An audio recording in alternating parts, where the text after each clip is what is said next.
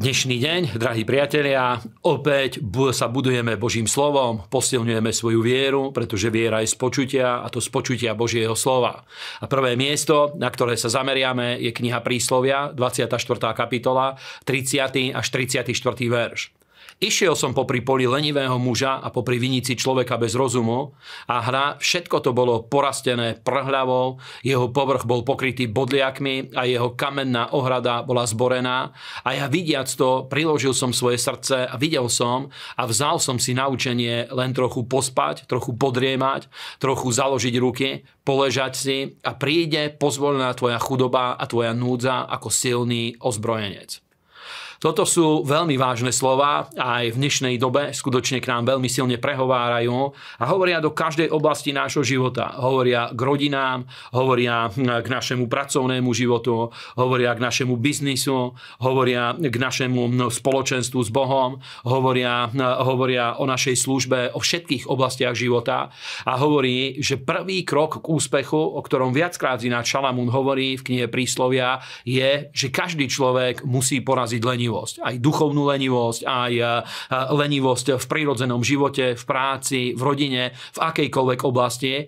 A vieme, že lenivosť je e, následkom pádu do hriechu, pretože na počiatku Boh všetko stvoril dobré a vidíme príklad, že aj samotný Boh 6 dní pracoval a iba jeden deň odpočíval a nám tiež dal tento 7-dňový cyklus, aby 6 dní sme pracovali a jeden deň, sobotný deň, aby sme si odpočinuli, aby na nás nás prichádzal Boží odpočinok a pánové požehnanie tak, ako to Božie slovo hovorí. To, že bohoslužby sú v nedenu, to vôbec nič nemení na tomto poriadku, pretože nedena je deň vzkriesenia, kedy pán Ježiš stal z mŕtvych, preto v nedelu bývajú cirkevné bohoslužby väčšinou, ale deň požehnaného odpočinku je sobotný deň, ktorý nám Boh daroval, ktorý sa vzťahuje aj na kresťanov, aj na židov a daroval ho celému stvorenstvu. A preto, priatelia, ja vás vyzývam, vyzývam, v žiadnej oblasti života nebuďme leniví. Viete, že tá tendencia, ktorú máme, je, že veľakrát hľadáme príčiny, prečo určité veci neurobiť. A kedysi dávno moja manželka ma naučila jed, veľmi jednoduché príslovie, ktoré je veľmi pravdivé a veľmi mocné. Hovorí, kto chce, hľadá dôvod a kto nechce, hľadá dôvod a kto chce, hľadá spôsob. A je pravda, že dostali sme rovnaký 24-hodinový cyklus, dostali sme hm, dĺžku dĺžku života, ktorú Boh nám daroval a našou úlohou je, popri všetkých ostatných činnostiach, ktoré chceme spraviť najlepšie, ako sa dá, aby sme vybudovali aj vzťah s Bohom a život viery, ktorý prináša veľké ovocie pre pána. Druhé miesto je prvý list Tesalonickým, 4. kapitola, 13 až 17. A apoštol Pavol nám tu hovorí, ale nechceme, bratia, aby ste nevedeli o tých, ktorí zosnuli a aby ste sa nermútili ako aj ostatní, ktorí nemajú nádeje. Lebo ak veríme, že Ježiš zomrel aj vstal z mŕtvych, tak Boh aj tých, ktorí zosnuli skrze Ježiša, privedie spolu s ním, lebo to vám hovoríme slovom pánovým, že my živí, ponechaní do príchodu pánovho, istotne nepredstihneme tých, ktorí zosnuli, lebo sám pán s veniteľským povelom a s hlasom archaniela a strúžou strúbou Božou zostúpi z neba a mŕtvi v Kristu vstanú najprv a potom my, živí, ponechaní, budeme razom s nimi vychvátení do oblakov v ústretí pánovi do povetria a takto budeme vždycky s pánom. Amen. A toto je požehnaná nádej, ktorú má každý znovuzrodený veriaci, každý znovuzrodený kresťan. A Božie slovo hovorí, aby týmto sme sa povzbudzovali, že bude vzkriesenie.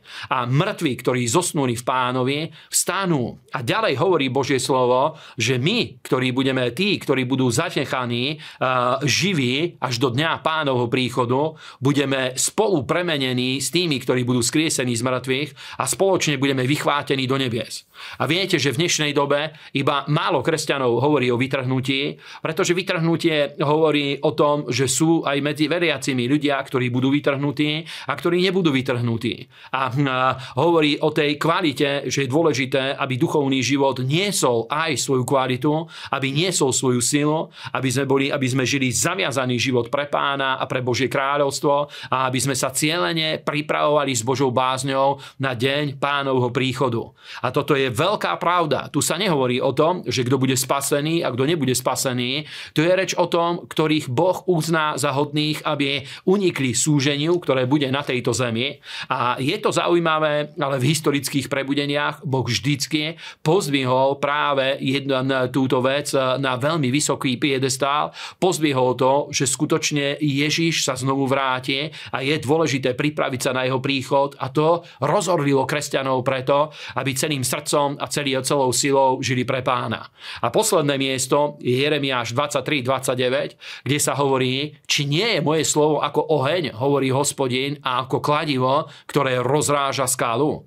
A tu vidíme, že Božie slovo skutočne e, pôsobí v dvoch oblastiach. Jedna oblasť je, z ktorej my berieme užitok, že Božie slovo pôsobí ako oheň v našom živote, ktorý nás očistuje od hriechov, ktorý nás posvecuje a ktorý spôsobuje to, aby náš život bol úplne čistý pre pána, aby sme mali čisté srdce, lebo je napísané, že sú blahoslavení čistý srdcom, lebo oni budú vidieť Boha a hovorí o tom, že Božie slovo očistuje aj našu mysel a každú oblasť nášho života.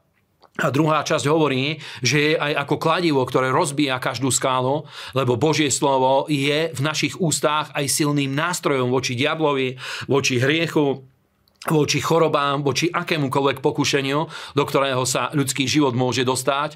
A teda dovolte, dovoľme, aby Božie slovo silne pracovalo aj s nami, aby nás budovalo vo viere, aby nás očisťovalo a posvecovalo a zároveň a dovoľme, aby Božie slovo v našich ústach sa stalo aj silným nástrojom pre rozširovanie a budovanie Božieho kráľovstva. Toto vám všetkým prajem a prajem vám úspešný deň a veľa požehnania. Amen.